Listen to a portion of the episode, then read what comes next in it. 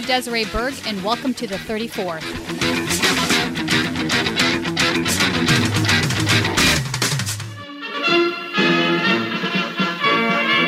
In the 1930s, La Crescenta became the scene of many American Nazi rallies.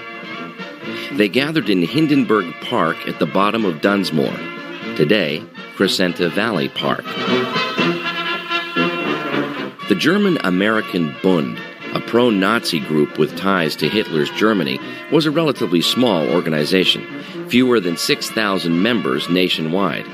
Consequently, they were zealous to convert other German Americans to their cause. In La Crescenta, they infiltrated the Fasching Festival, Germany's equivalent to Mardi Gras. While locals enjoyed traditional German music, danced, drank beer, ate bratwurst, Nazi sympathizers gave speeches in support of the Fuhrer and the Third Reich.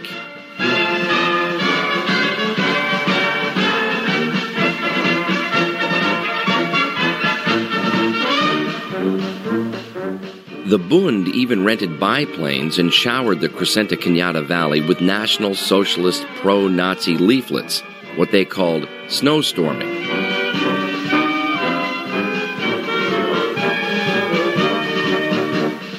On Hitler's birthday, 1936, the year the Olympics were held in Berlin, Nazi supporters held their largest La Crescenta rally yet, a torchlight parade with over 2,000 attendees though by then local sentiment had turned against them.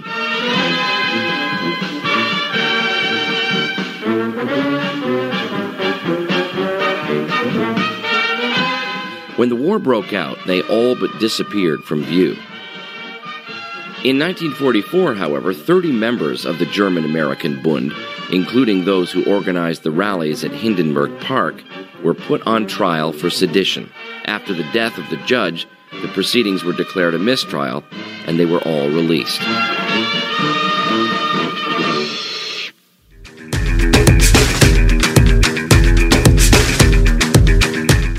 So I'm here in Tujunga, California, speaking with local activist Eric Boyd. Eric is an actual native of this area. You grew up here, so you know a lot of the local players. Um, you're familiar with the history of the area. So I wanted to talk with you today about two things the history of this area and its roots in Nazi and neo Nazi activity, because I think we're still feeling some of the implications of that today. And then what happened with you at some of the uh, protests we had here? Um, our viewers will recall that you were hit on your head with a skateboard by a peckerwood named Dempsey. So I want to discuss those two things and how they're related. So first, let's um, look into a, a, deeper dive of the area, its history. Um, I know there was back during World War II a little enclave of Nazis that existed here in this area. And just to give everybody an idea of where we're at, Tujunga is due north of downtown Los Angeles, maybe 10 minute drive. Uh, maybe six, seven miles, I would guess. or something about that.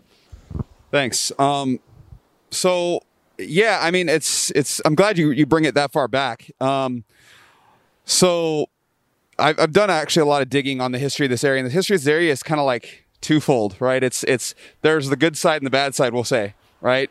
But what's interesting about the area on one hand is, from what I understand, there's like a really radical history in this area. And so that goes back to like literally like groups that have met up that were like anarchists and socialists who used to meet up in Shadow Hills, which is just a little further away this way, uh, on a regular basis. And um, also, like, the community was founded as a like a little after those those groups started um, as a utopian socialist concept. And so you had um, a guy named Marshall V. Hartranft came in who was who was um, who was actually um, a follower of a guy named Bolton Hall. Well, people in this community know Bolton Hall as a building, a museum now that it's just like a, a, a, a building in a park made up of like these these well stones that um, that used to be like native to this area or that are native to this area that people used to make homes with. So there's a few different buildings that are like that. Um, Bolton Hall was Emma Goldman's attorney, and he was the kind of founder of the United States Back to the Land movement. So yeah, that's that's how this community started. Was was for about the first 10 years or so, it was basically a bunch of people who, and for those not that familiar with kind of the, the rich history of socialism that goes back and is very broad, this was kind of more of like an individualist ver- variety of socialism where it was like the idea of an individual owning a plot of land and being self sufficient on that plot of land. Um, and I know that doesn't sound super socialist to a lot of folks who are socialists nowadays, but basically it goes right in line with that concept of like the workers owning the control of means of production. In this case, just a single worker, right? And so that's kind of like again, that's how this community has its root. That's how it started. Um, so we we had that from the get go, but then also around the same time, or a little bit after that, I'll say, um, the community got incorporated into Los Angeles, and you started to see variety of you know new new residents coming in, and some of those residents included um, the uh, August first properties, and August first, August first was one of the, I guess you could say one of the major like early like Bund members. Bund is the you know the the the Nazi party, uh, the United States Nazi Party, right around the time when Hitler was in power. Um, so that was going on in that area. That's a similar thing going this direction in uh, in the La Crescenta community. Um, we had CV Park, Crescenta Valley Park, um, used to be called Hindenburg Park, which was a, uh, a, a, a kind of an ode to Paul von Hindenburg, who was the Weimar Republic president just before Hitler, who actually, uh, who actually um, basically passed the passed the torch to Hitler, and um, a lot of people kind of lay blame on him for a lot of that. Although that's kind of controversial as well, because he was kind of going out of his mind at that point, sort of like a particular presidential candidate we know about right now. Um, so just got to throw that knock on Joe Biden real quick.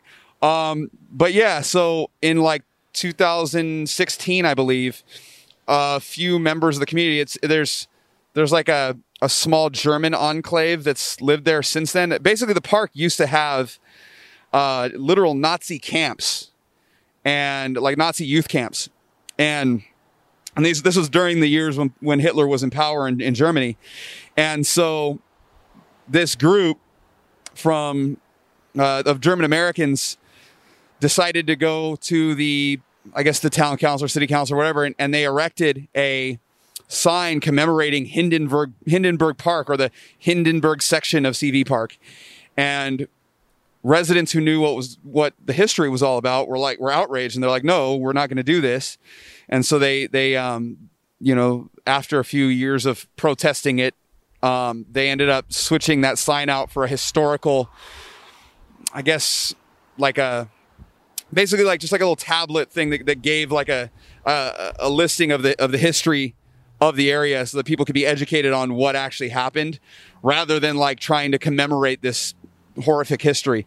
But yeah, so I mean, you know, going either direction here, there's there are some degree of history that has to do with the Nazi Party, and um, that that really stretches up until maybe the 1940s, and a lot of that activity kind of died down.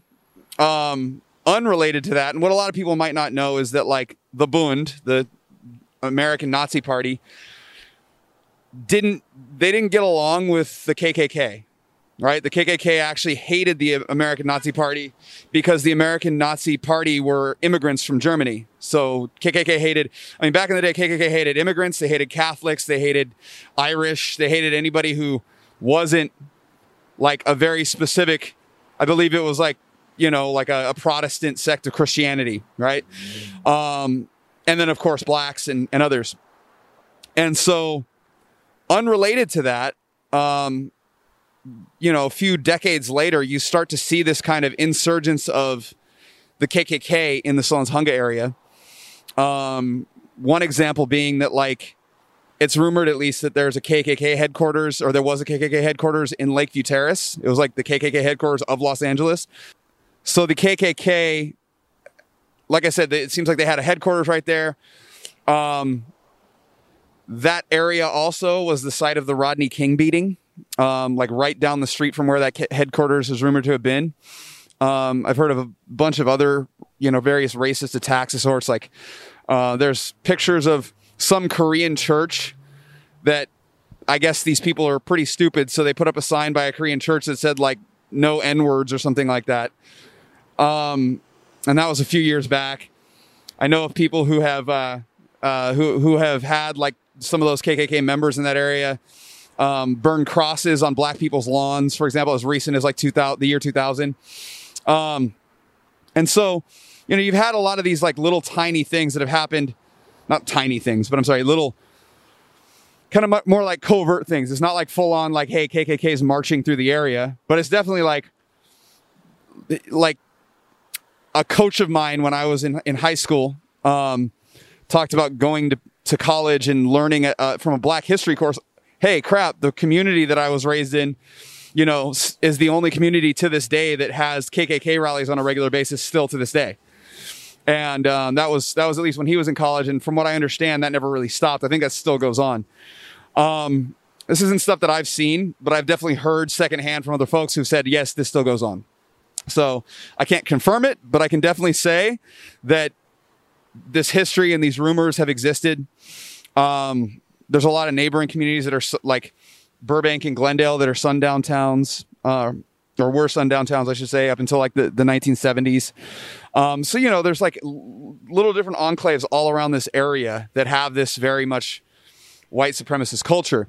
Um, fast forwarding a little bit further, you get into like the 60s or 70s, and then even into like the 80s and 90s, right around the time when Rodney King was beaten. So in the Tujunga community, it was just taken for granted by by members of the community that yeah, there were bikers that would patrol Foothill. This this is this boulevard right here is Foothill, and the police just said, hey, like we don't have to worry about patrolling because the bikers keep the undesirables out. Well, if you're familiar with racist dog whistles, a lot of people claim that undesirables just means like criminals and things of that nature, but it means a whole lot more than that. Let's just say that. Okay. It, it typically doesn't mean people of white skin. Those are some of the kind of background things that I learned about later in life. But, you know, when I first became acutely aware of this issue, uh, was when I was in high school and a friend of mine was walking down Foothill um, and saw a. I should differentiate. I, I think I, I've told a few people skinhead, but let's be clear: there are the actual original skinhead movement was an anti-racist movement. Um, so this guy was a bonehead. To differentiate skinhead and bonehead, there are the boneheads are the explicitly white supremacist ones. So there's a bonehead walking down Foothill. My friend sees him, knows what's going on, and turns around, and the guy runs up on him and punches him in the back of the head just for being black on Foothill. So, um, you know, I get a call from my friend, hey, I just got assaulted. We're trying to find this guy. We're trying to press a police report, this and that. Come help us out. Nothing came of it at that point. Um, I'm at school with him, leaving school about two weeks later, and he and I are just walking out um, through the lunch area, and he stops dead in his tracks, and I'm like, what's going on? And he points. He's like, that's the guy who hit me. And I look over and there's this guy standing there yelling things. And all I hear is F N words, white power. And you see the entire, there's this, this big group of, of, of, black students right behind him, all just stood up and started, you know, uh, I mean, it started a big race riot. And the, the thing that, that shocked me about that experience is that an individual who I used to skateboard with, who was Mexican, joined in to help his bonehead buddy. And that made me aware that like this idea of white supremacy isn't limited to white people. Um, so that was kind of like my first encounter with the racist history of this community. And that's kind of what uh, kind of led to me I guess becoming active in this community and, and kind of led to me like recognizing what was going on when when what you know when when when the when the when the protests started happening. So let me ask you this: uh, you know, that was probably in the '90s that you were in high school and this happened. I'm a little younger. I, I graduated in 2006. So. Oh shit! Sorry. That's all good. I project because I'm a Gen Xer. It's all good. It's all good. Uh, you know, because we had when I was in high school, we had it was a very racist time to be alive, and uh, you know, the the Peckerwoods, the San Fernando Valley Peckerwoods, were very active then. The Nazi lowriders were very active then, and indeed, the skinheads were at that had already morphed from this like anti-racist punk movement into a neo-Nazi movement. That so it was co- definitely co-opted at that point, even though its roots had been different. And those guys were more of like the ska, like the young kids will have to look up ska music when they after they're done listening to this Yeah, interview. Rash, for example, Red, Red and Anarchist Skinheads is a is a group that like kind of formed from that uh, that era for sure. You know, and my favorite Dead Kennedys, of course. Fuck Nazi, pu- you know, was, it's on my black my uh, my Black Lives Matter playlist. So know, fuck Nazi punks, right? So It- it's uh, it's Nazi punks fuck off. I Oh, think. Nazi punks, fuck it. That's right. So, um, anyway, so that that history does exist, but it seems to me that that that it's never changed. Then in this area, you have sort of a a historical through line from the original Nazis all the way to the neo Nazis that exist here today, and they're clearly here. You know, I've shot many of the protests that occurred here in Tujunga, and there were guys with um, racist tattoos. I don't, you know, clearly they were Nazis. They self-identified in that area. So I want to um, talk with you a little bit about what happened to you. So you were hit on the head with a skateboard by a guy named Daniel Dempsey, who has uh, quite the arrest record, by the way. He is a Peckerwood. He has the SFV tattoo across his stomach. Um, I did some research on this in the area, and I found a lot of Peckerwoods here. So there's a, like a little subsect of the San Fernando Valley Peckerwoods, the Tujunga San Fernando Valley Peckerwoods, right? and they're here and there's active and they they have very hateful things going on on their facebook pages. They have swastika tattoos. They're they're definitely not playing around right, Right. so let me ask you this. So the guy gets he hits you on the head. I have it on video. There's no way this isn't a massive assault the police were here. They did nothing. And i know that you spoke with the police after this incident happened. And my understanding is they understand is they still haven't done anything. Um, just for full disclosure i did email the detective that has been assigned to your case um, twice now. He has not responded to my emails, so he obviously doesn't want to have any comment on media. Yeah, sure hasn't responded So- to me either though. So, so I said he sure hasn't responded to me in a while either though. So. All right, so walk us through the assault and then your experience with the police. So yeah, I had been um, we had been involved in protesting here at this location for a while already, um, and basically, I guess quick layout on it was, you can see this boulevard here. Uh, we would protest on this side of Foothill, um, and we were countering. It was it was actually a Trump rally across the street that had been there for about a month prior to us being there, and so they would typically be across the street, and we'd be over here. But in the last few weeks, uh, going into when we got involved in, uh, in in in those in the two major events, the, the two last events that we had, um, they would they were starting to come to our side, and and just be on our side before we even got there, and um, so really the week prior to that, I think, is what led to them uh, uh, doing that, because they had we had basically been here having a good old time, ignoring them. We outlasted them, and there were like three of them still there, and they were just kind of pissed off. I think that that we had uh, kind of outlasted them. So I think they decided, hey, let's disrupt them next week, and let's let's show them like that's you know they don't get away with that kind of thing. So I should also add that I had seen Dan Dempsey over there uh, several weeks prior to that. Um, not just several weeks prior to that, but like in successive weeks. So yeah, there's there's David and Daniel Dempsey. I had seen both of them here on multiple different occasions. Um, I'd had an issue in previous weeks with another individual who um, who who had been masked, who I didn't know at the time who it was, but it turned out it was someone who I'd grown up with his kids, and he seemed to target me in particular. Um, I'm not going to go into speculating as to why, but the point is, you know, he'd gotten into my face, let me know he had been checking on my Facebook profile and had seen, you know, different things like me working out, this and that. He uh, he talked about um, what he would do to me if the cops weren't there, things of that nature. And I would see him walking behind the line over here, talking to Da- David Dempsey, kind of like you know them whispering to each other. And every time I pop my head up in front here, this guy would jump out and like make it a point to like try to intimidate me or something. So that was the kind of background for all this happening.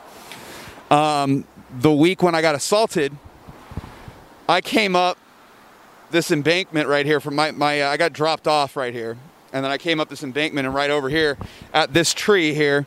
Um, this was basically the like dividing line between the group of their guys that showed up to intimidate us and the group of us behind that line. We had numbers, so we had about I want to I mean, it's not a huge town, so when I say we had numbers, it's not like LA numbers where there's like hundreds, but we had close to 100 people. I want to say it's probably actually more like I'd, I'd, I'd, actually say more like 50 or maybe a little bit less than 50 people uh, on our side. Um, and they had about, they, they had a little bit more than we did. Um, especially if you combine the people that were on that side and the people that were here. Um, and so they actually showed up with a number of people that we've since identified as like members of the Proud Boys, members of various uh, various white supremacist groups. Um, so first of all, like one of the guys who was a recurring face was Brandon Recor, who, from what I understand, has been confirmed to be a Proud Boy. There's video of him uh, punching someone in the face with a megaphone. There's video of him um, uh, hanging out with David Dempsey, David Dempsey bear macing crowds. We've got video of David Dempsey assaulting someone else with the exact same skateboard he assaulted me with. Oh, oh shit! Good skateboard! Leave him alone! Stop! Stop! Stop! Leave him alone! Leave him! Woo! Leave him alone! Oh shit! I said stop! Now! Oh shit! Um, and there were a number of others as well. I think uh, Tina dealt with uh, was it? I know Crunchanga is his last name. I don't remember exactly. If you want, if you want to chime in real quick. Yeah, no. So uh, Joseph Crunchanga and uh, David Dempsey. Right. Uh, they're yes, so they hang out together. Joseph is a definitely a proud boy. I found uh, five different Facebook profiles that he has with different aliases on uh, Facebook. They were both arrested uh, in Santa Monica at a protest for using bear mace against protesters. So they had just been sentenced or um, convicted in July of this year for that crime, and they have not been sentenced yet. So, and nonetheless, these are both Proud Boys. They are definitely um, very violent. And I think it's interesting that you have somebody that's both a Peckerwood and a Proud Boy. So there's definitely some sort of um, supervening going on of these various organizations. Well, and I was going to mention some of the there. There were a bunch of other faces. You could probably help me here, but like, so John Turano also called like Based Spartan, was there. Um, who uh, help me out with the other guy with the goatee? You know who I'm talking about? Benny White. There's or I saw Benny White too. He was there. Uh, but I'm talking about the the guy, the bald head guy, the bald head guy with oh, the goatee. Uh, Kiefer. Yes. Adam Michael Kiefer. Adam Michael Kiefer. So yeah, no. So I did a deep dive into all of these folks because they've also been seen in Portland at the protests up there. They've been seen down in Huntington Beach at the protests there. Um, they've been associated with a group that was traveling around against the um, anti-sanctuary city bill that uh, was being put forth by Kevin De Leon. So these guys are definitely instigators. They're not afraid of violence, and the idea that they were having this open the church rallies across the street and that the BLM folks were the vital ones is absolutely absurd. Yeah, g- thank you for that. And good, good, good point to add to all that. Um, so, the individual who seems to be the common denominator of like bringing all these people here is the founder of Latinos for Trump, which is Elsa Aldeguer. I think she goes by a few other names as well, like Elsa Quintanilla and Elsa Aldeguera or something like that. And she's also got like a bunch of different Facebook profiles. Right, and uh, and we called out actually a, a colleague of mine. Um, we, we he and I called out uh, uh, Sheriff Villanueva at one of his recent press conferences because he had her speak at this press conference, and also like in that press conference claimed that same thing. Like she's just this innocent person who's who's uh, who's bringing um, or who, who's coming for these open the church churches rallies, and she feels so bad that she can't come to Salton anymore. Stephen, do you have a question? Um, yes, yes, I do. Uh, I would like to know um, if uh, Sheriff Villanueva could uh, please address the decision to bring a known far right nationalist, Elsa Aldeguer, to his press conference in September. I actually live in Tujunga, and I know firsthand that uh, that Elsa, um, his her statements were complete lies. She did not lead a rally to open the churches. She's actually an agitator who associates with Proud Boys and brought them to our part of town. Um, these Proud Boys attacked Black Lives Matter protesters here in Tujunga and broke a skateboard over one person's head. Um, she frequently flashes the white power sign on social media, and her her statements about protesters breaking her cross were lies and there were no police injured during any of those protests. Um, could you please address the fact that you elevated and validated uh, a dangerous far right agitator who has hurt uh, Tujunga and continues to hurt uh, this part of Los, Los Angeles? Thank you. Could you uh, clarify exactly what forum that was? what forum? That was a press conference. Uh, I believe it was September 10th, um, where you brought her up to speak. Uh, she she addressed she mentioned she had to open the churches rally, which is actually not true. She co-opted a, a local Trump rally and brought in a, a bunch of out, uh, outside agitators, Proud Boys from other parts of the uh, the city and and the country. Um, well, you're citing a lot of things that are unknown to me or unfamiliar by me, and uh, we'll have to look to see how accurate that is. And uh, I can't comment on it right now because that it's news to me as it is news about everybody here. Well, she's literally the one who brought Brandon Recor and David Dempsey here. I've got pictures of her sitting there with David Dempsey, like in looking like a photo booth, and he's throwing up the white power sign. And, you know, she's got plenty of pictures with all of these guys. Um, everyone we mentioned right now, she's got pictures with all over the country. Um, and so she's absolutely not an innocent creature either. She was bringing people to these events. And I know I had a few folks. We actually ended up talking to some of the more like, we'll just call them naive Trump supporters, because the majority of people over there, like three quarters of them, are just like either like retired, you know, patriots, so to speak, uh, who just are unaware of what's going on, or they're like super church going folks.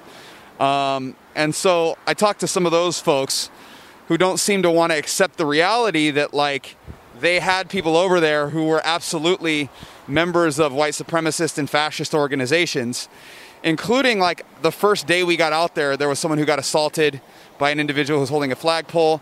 I've, I've seen a guy who attempted to assault who well i guess i guess assault is kind of like when you just attempt something and don't actually connect with it right so a friend of mine had a I, I thought it looked like a baseball bat, but they were telling me it was like a flagpole swung at his head on video by an individual who had been there every single week.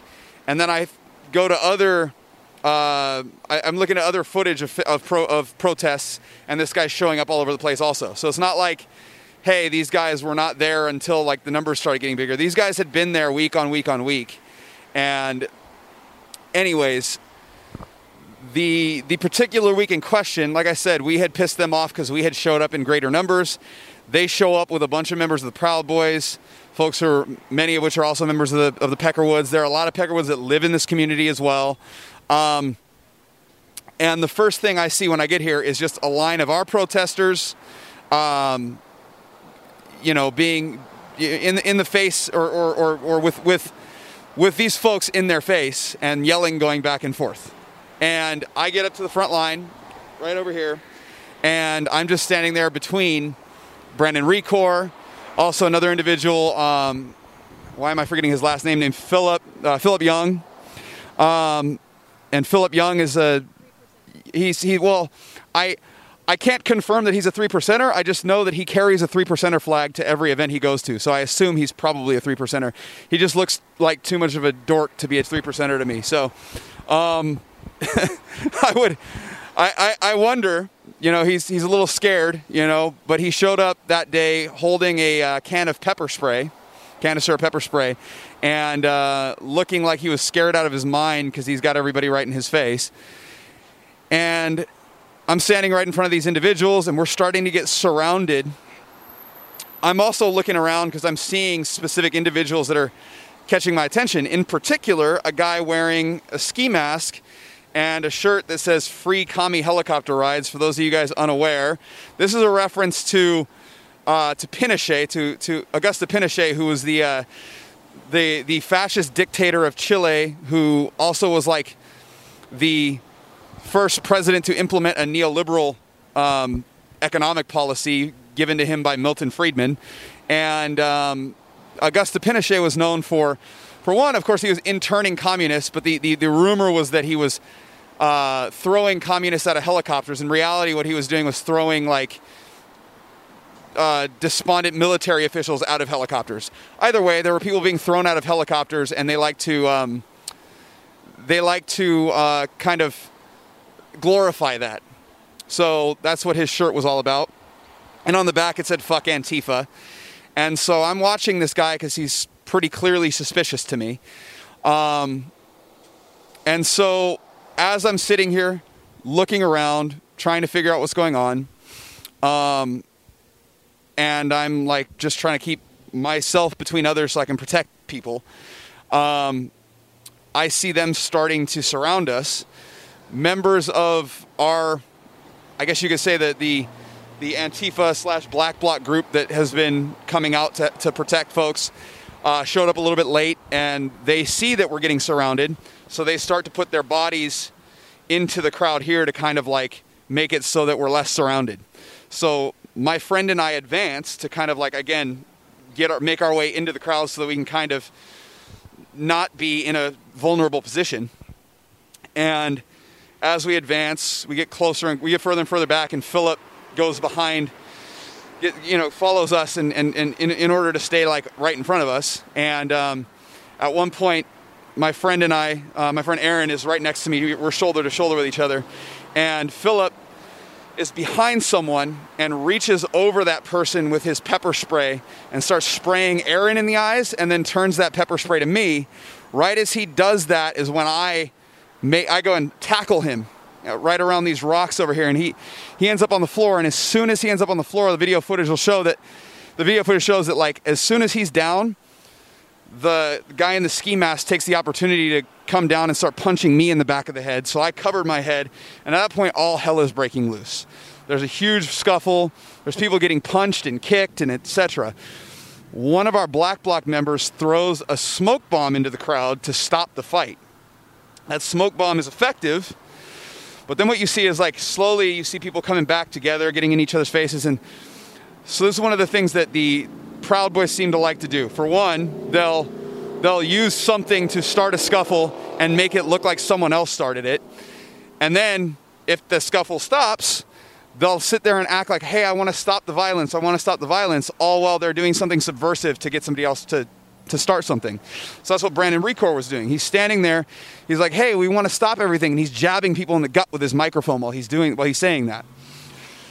So then, naturally, people are getting pissed off about that, kind of getting angry again, and then fighting starts all over again. Um, as this fighting starts, I see a line of people coming at me, and I'm starting to kind of like push them away. I'm an ex football player, so I'm like, my mode is to immediately go into like blocking mode.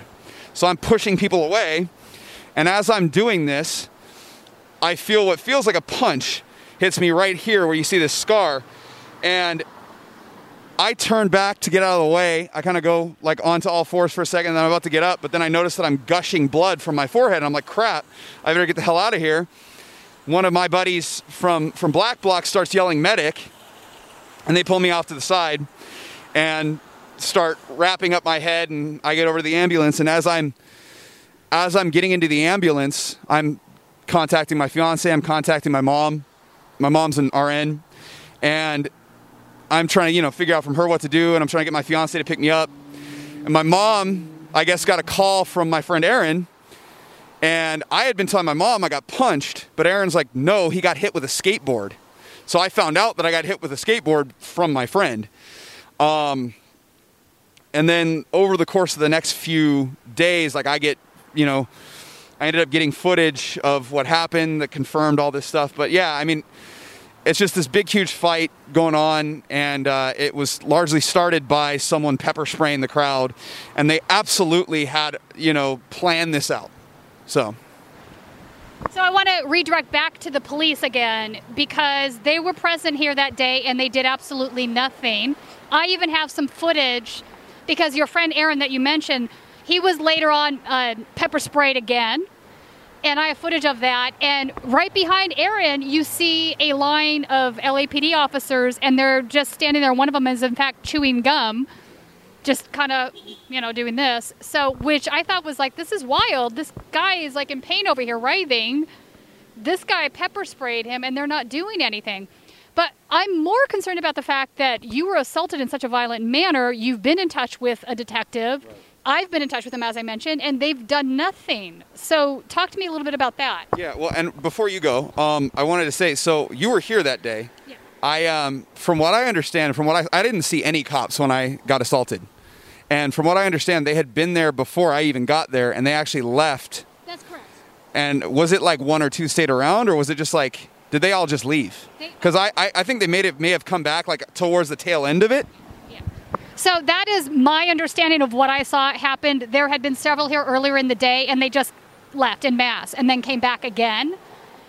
But they definitely saw what was going on, and they were definitely aware of what's going on. Why they would choose to leave after seeing this big brawl is beyond me because they obviously knew there was trouble brewing. Yeah,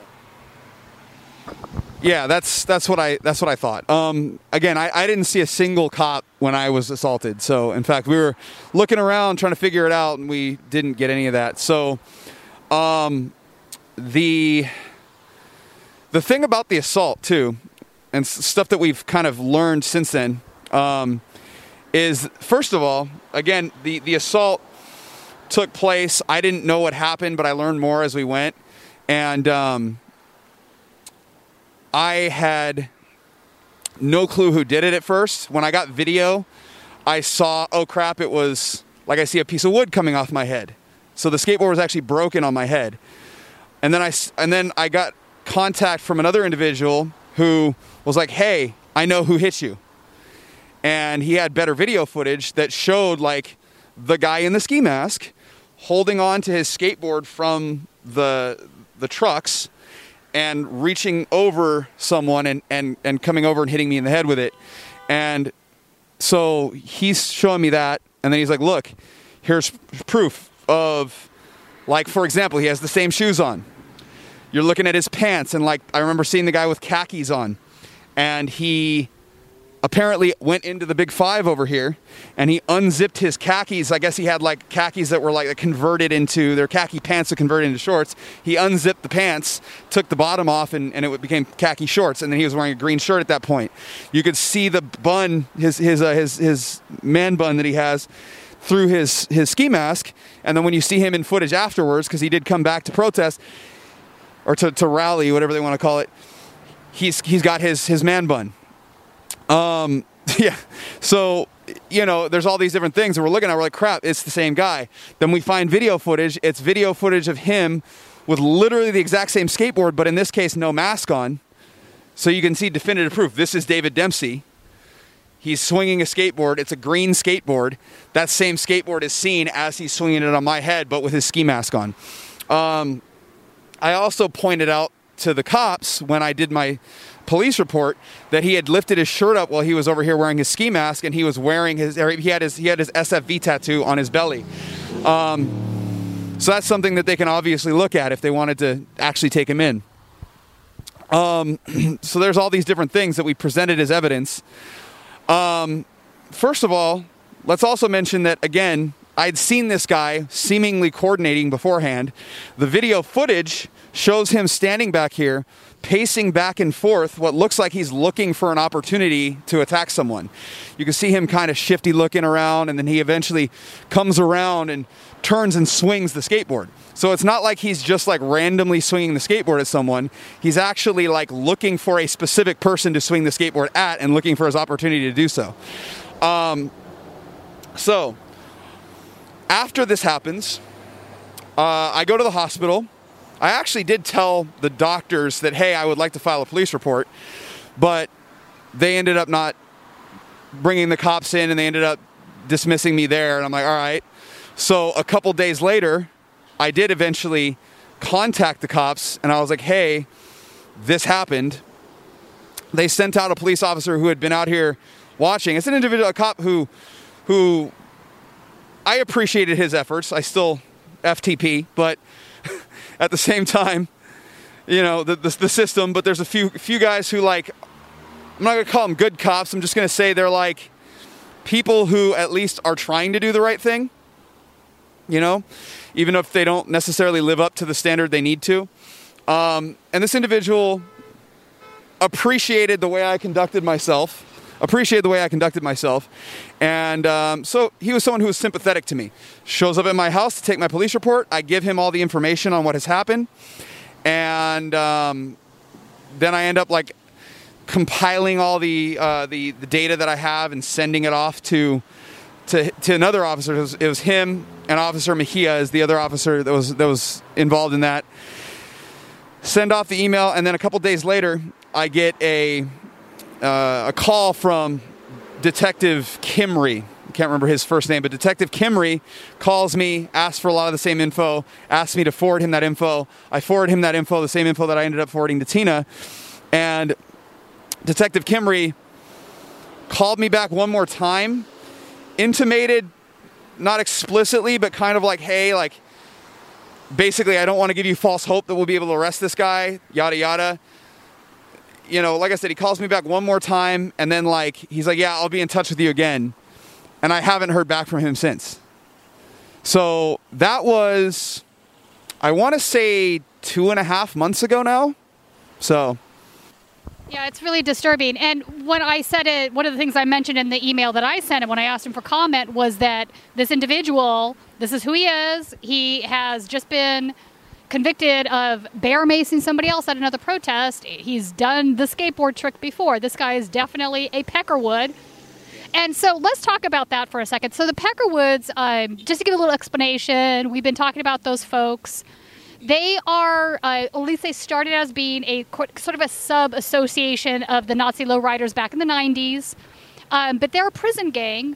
They're white supremacists, but they but they're mainly a prison gang. That's where they got their roots. That's where they grew. That's where they became something um, larger than just you know kids running around in the street committing felonies, what have you. That's where they got very serious about not only the white supremacy stuff, but dealing drugs, dealing uh, illegal arms, and all kinds of things.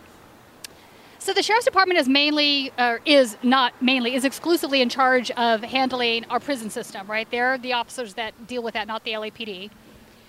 And so obviously these folks have a connection with these Peckerwoods on a daily basis. Uh, so I want to know, in your mind, how do you think they round that circle? So the police department, the law enforcement, the sheriffs, they're supposed to be fighting crime, yet here they are ignoring very clear evidence of an obvious crime that was committed, do you think there's a relationship? Can I prove it? No. But I I do think it's very suspicious that I haven't gotten any contacts back. Um, you know, I, have been, you know, I, I'm, I'm an activist and I'm someone who has done my research beyond this community as well. And so, like, I also you know, have a sense of what's going on with, for example, Sheriff Villanueva, who I called out in his Glendale press conference a while back, uh, not just for, you know, allowing Elsa Aldiger to spew her nonsense, but also for claiming that there was no evidence whatsoever of uh, of the uh, of the uh, the executioners gang. That there are now. He's ignoring the fact that there are now, I think, three whistleblowers, which I brought up to his face and he said, "Oh, well, I'm living in a leftist bubble," and that it was only a, a lawyer who who actually had uh, who had who had claimed that in some deposition somewhere, and that there was no basis for that whatsoever. Um, I remember actually seeing the interview of the police officer who was saying, "Yes, there is this gang." Um, I definitely know that there have been a number of whistleblowers in recent times, not just for the LASD. The LASD's got the huge problems, but LAPD's got some some of their own issues with like a SWAT gang that's controlling, or at least is rumored to be controlling their uh, their hiring and firing process. So, you know, based on these things, which again are alleged, they're not, but there's definitely like police whistleblowers coming out and saying, "Hey, this is what's going on." So yeah, I, I, I definitely think there's that. and obviously there's the history with the Rampart Division. There's the history of this area being patrolled by the uh, uh, the various um, biker gangs and their connections with the LAPD in the area. Um, and what I find particularly interesting about it is, you know, Sheriff Villanueva swears up and down that he got rid of all this bad stuff that was going on. And there are far more rumors now than there were during even the Lee Baca years. And Lee Baca's sitting behind bars now. And, you know, back in the Lee Baca years, you know, you had the Lynwood Vikings, which is a literal open white supremacist police gang that, I'm sorry, sheriff's gang that existed obviously in the community at Lynwood. Um, just one example of multiple gangs that existed through his tenure, through the guy, I'm forgetting his name, but the guy who followed him. And now that Sheriff Villanueva is in office, there's rumors of like close to or maybe even over a dozen different gangs that have different jurisdictions throughout all of Los Angeles. So, and of course, we all know about the Rampart Division scandal and different things of that nature. There's a history of that in this area. Um, and yeah, there's been certain reforms that have been made here and there. Um, and certain people have been caught and been thrown in prison and this and that. But the problem is systemic. It's not a Sheriff Villanueva issue, right? Sheriff Villanueva is not doing enough. But that problem's not going to go away once you get Sheriff Villanueva out of office. That problem's not going to go away once we, because we've made reform in the LAPD, who, you know, the, the, the Rampart Division scandal is long past us. There's plenty of other scandals still going on. So I think that when it comes to the San Fernando Valley Peckerwoods, one of the things that I've noted, I've, I've noticed over the last few months is that there are a whole lot of people I grew up with who are openly identifying as members of the San Fernando Valley Peckerwoods. And as Tina mentioned, they are an explicitly neo Nazi gang. How do I know? Well, I have people that I used to hang out with in middle school that are literally posting on Facebook their white power with a swastika behind them, posting screeds about, you know, uh, if it ain't white, it ain't right, and throwing up their San Fernando Valley Peckerwoods, you know, uh, tattoo on their belly while they have a hat that has a swastika on it. So, you know, if nothing else, there's a very close connection between those two groups. I have ex neighbors who were. I have ex neighbors who were members of various neo Nazi and, and uh, neo Nazi groups who also have ties to the Peckerwoods and these guys are all connected and they leave their social media fairly a lot of them leave their social media fairly open to let us to let us see that information so. No yeah it's wild. A lot of it is open but it's interesting for you because because you knew them in high school they've accepted friend requests from you so you're seeing the stuff that they also have friends only on and you showed some of that information with me and it's it's pretty it's pretty bad um, I want to go back and talk about Alex Villanueva for a moment because you bring up a really pertinent part of the conversation. I actually did a deep dive interview that was about an hour and a half long with Alex when he was running for office, and he fully acknowledged the gangs inside the sheriff's department. Um, the Lynwood Vikings is the one that he brought up because that was the one related to Paul Tanaka, and the previous sheriff was McDonnell. Yeah. So, um, and so these guys, this is a problem that is systemic inside the sheriff's department. I agree with you that Alex isn't going to be able to fi- fix it, but I do wish he would stop pretending like it doesn't exist anymore because it does. So, for that reason, I don't think the sheriff's department can be reformed. I just don't. There is a absolute history of racism so ingrained with the way they do with everything. You know, another thing to bring up with the sheriff's department is they really are the outside agitators in most of these areas because most of those sheriffs don't live in the areas that they police. And you'll notice, uh, you know, when I was just shot up by the sheriff when I was filming Andy get hit by the riot shield in West Hollywood, those sheriffs were from Palmdale, right? So the, the sheriff's department, because of the way it's set up, because they only oversee the unincorporated parts of the county, none of these folks live in the communities that they're that they're um, policing. So it's it's a problem, and and a lot of them definitely are white supremacists. So I, I think you can't reform it. You, you just have to blow it up and start over in many ways. Um, but I really do wish Alex would stop pretending like it doesn't exist. Yeah. Especially when I have an interview with him saying that it does. Like he's pretending like he fixed it and cleaned it all up, and that just didn't happen. Yeah. Didn't happen. Um, so one last question: Do you think this area is changing at all? Do you think that these that these Peckerwoods and these neo Nazis, et cetera, are a smaller part of the community now than they used to be? And do you think that uh, that's going to continue to get better as time goes by? We ended up starting a group called ABRA, or Against Bigotry Responding with Action, that started kind of leading the protests in the area. Since we've stopped doing this protest, um, ABRA has joined into another coalition that is making it a mission to organize the valley in general, the San Fernando Valley, which includes communities like this one, like the La Crescenta community, like the, the La Cañada community just a little further out. And in the other direction, it's the Sunland community, the Lakeview Terrace and, and Shadow Hills communities, uh, Sun Valley, Pacoima, etc., and even as far out as like Chatsworth and other places. And so the reason why we think that's so important, and to bring back into the discussion what you just brought up about the cops who shot at you being from Palmdale, um, the cops in LA that you know we keep seeing protesters go out and get brutalized by, none of them live in LA. All of them live in Palmdale, Lancaster, Orange County. These are hotbeds for white supremacist activity. It's also where a lot of the cops live. I don't think that's a, a, a, a, coincidence. A lot of them also live in the Sunland-Tujunga community. A lot of them also live in the Santa Clarita community. A lot of them also live in Chatsworth and other areas where they're suburbs outside of Los Angeles that are more white people in general. And generally speaking, there's a lot of that same history that we've brought up through this interview. Um, and so to me, it's important to organize in the communities where these people live, especially coming up to election day, where I think a lot of voter intimidation is going to start happening. Um, so that's what we've been focusing on a lot. Now, um, I, have I've completely diverted from your original question. Remind me real quick, and I'll. Yeah, actually, that's a great question. So, let me start with there is a ray of hope, right? I think I think that all of this boiling up to the surface right now, like this stuff's never gone away. It's always been here. Um, and in fact, there are less of them now, but it's more clear. They're more loud now, mostly because of the Donald Trump phenomenon, I think. And he's emboldened them.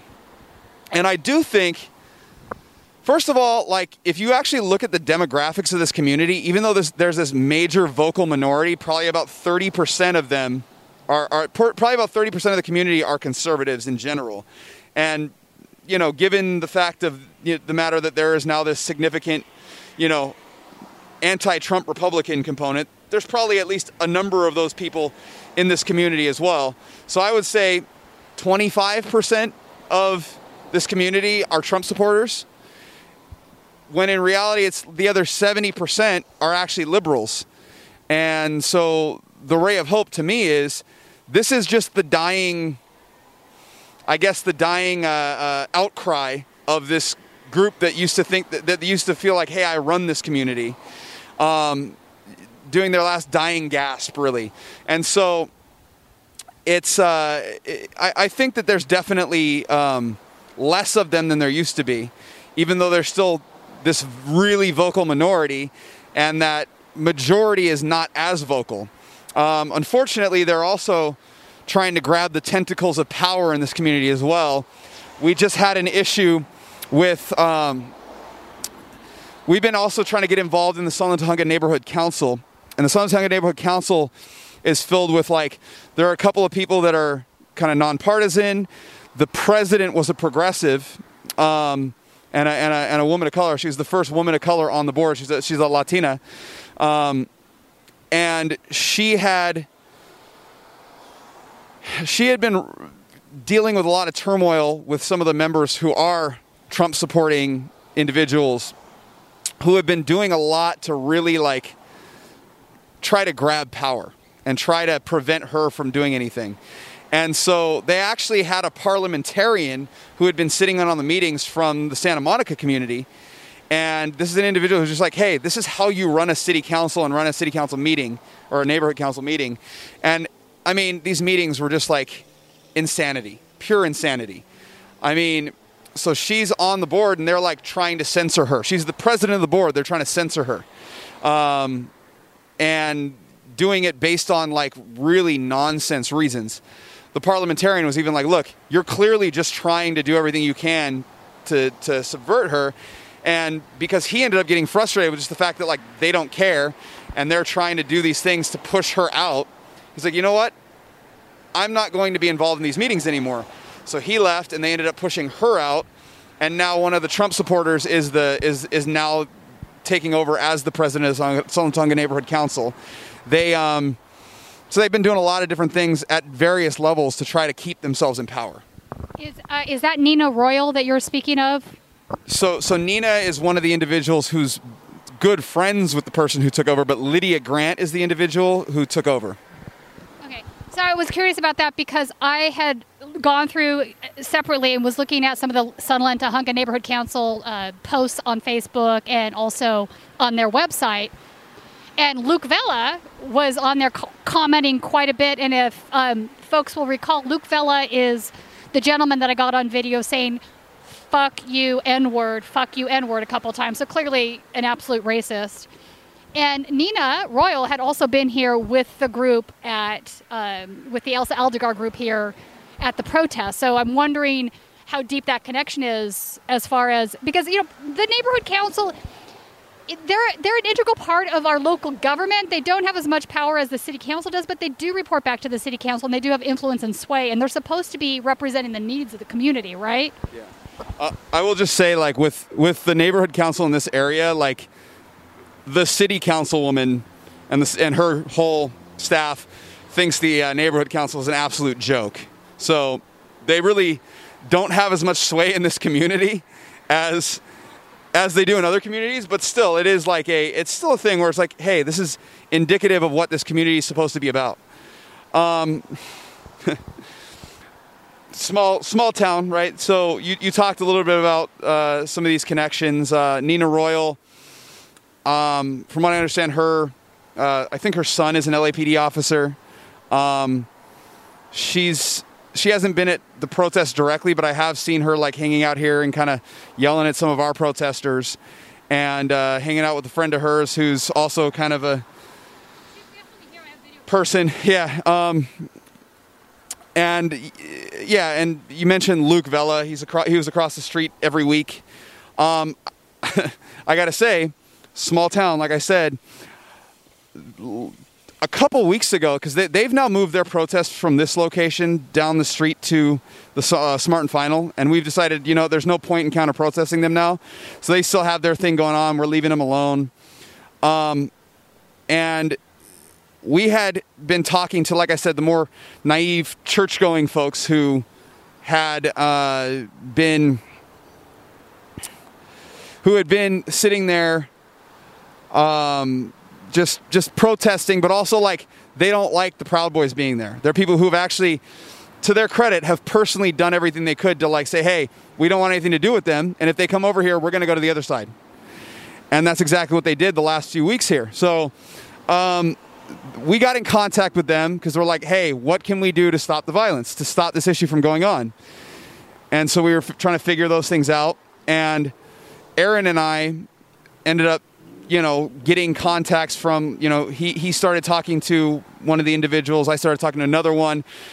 And, uh, you know, just separate conversations. And this individual that was talking to Aaron was like, hey, there are counter protesters here can you guys, you know, figure out what's going on and do something about it? So he called me and he's like, yeah, let's go over there, figure out what's going on. We, show up and it's literally like two little girls and their mom with like BLM signs standing over them. And yeah, you know, there was like yelling, but there's like 12 year old girls, right? And they're just like yelling at them and getting things yelled back at them. And we're like, you know, me and Aaron are like, hey, you know, there's some there's some people that you probably don't want to deal with that end up showing up to these things you probably should go home. There's better ways to deal with this, right? Uh, better ways to get involved in the Black Lives Matter protesting. So we successfully got them out of there. But then, and actually, the first time we tried to do this interview, the uh, there was a woman who actually came and harassed me while I was working, who was at the the Trump protests, um, who's been a, a main staple there. She was there while we were trying to figure this out, and she pulled Aaron off to the side and she's like, "Hey, let's talk." So Aaron goes off to the side and starts talking to her, and then he gets bombarded by a bunch of other Trump supporters, and they're all having a conversation. And while I'm sitting here waiting for Aaron, Luke Vella comes up to me. Well, first, first one of the people that that was in that conversation that was, you know, the the, the church going types. She, she, you know, one they they engaged me in conversation, and then Luke Vella came and engaged me in conversation as that was going on. So again, small town. Luke Vella's nephews. I, I grew. I was like best friends with Luke Vella's nephew growing up, and I didn't actually know this until a couple weeks into the protests when my mom pointed out, "Hey, this is uh, this is Cody's uncle."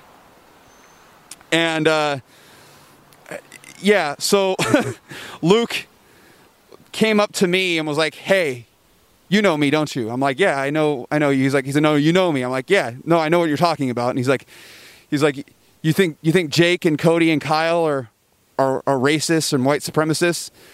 I'm like, "No, I don't. I absolutely don't." But and and I'm not I'm not going to sit here and and speculate anything. I don't know what his affiliations are. All I know is all I know is what I saw in that video that day.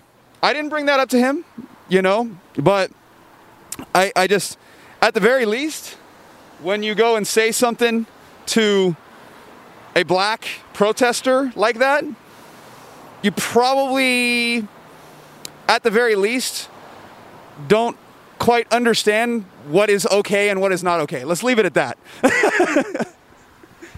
I, I got it. No, he's a racist. Only a racist does that. That's just my two cents. yeah. I, I all I'm trying to say is I don't know what his affiliations are. You got to be yes. Saying something like that is racist, and you can deny it all you want. Um, I've heard speculation as to his affiliations. I have not gotten any confirmation on that, so I'm not going to speculate on someone on whether or not they're affiliated with something. All I know is what I saw.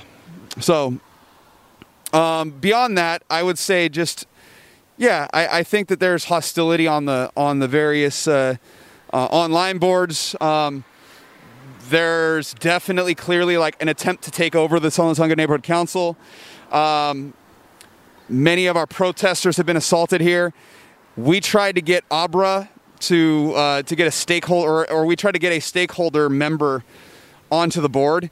And I guess with the rules in the Sunland-Tujunga Neighborhood Council that currently exist, that existed actually up until like this month or something along those lines, um, you don't need to have like these specific requirements of like a physical location and like a certain amount of time as like an official organization in the community. But they like changed that, but it hadn't gone into effect. And so Lydia Grant, the individual who is now the president or is taking over as the president, tried to use the rules that had not gone into effect yet to prevent our member from getting onto the board. So there's these like kind of like weaselly tactics they've been using. And then also like when we'd had our members go into the into the uh, into the conver- into the uh, the meetings, um, we were met with hostility. We were met with people literally calling us terrorists. So it, it's been an interesting time. So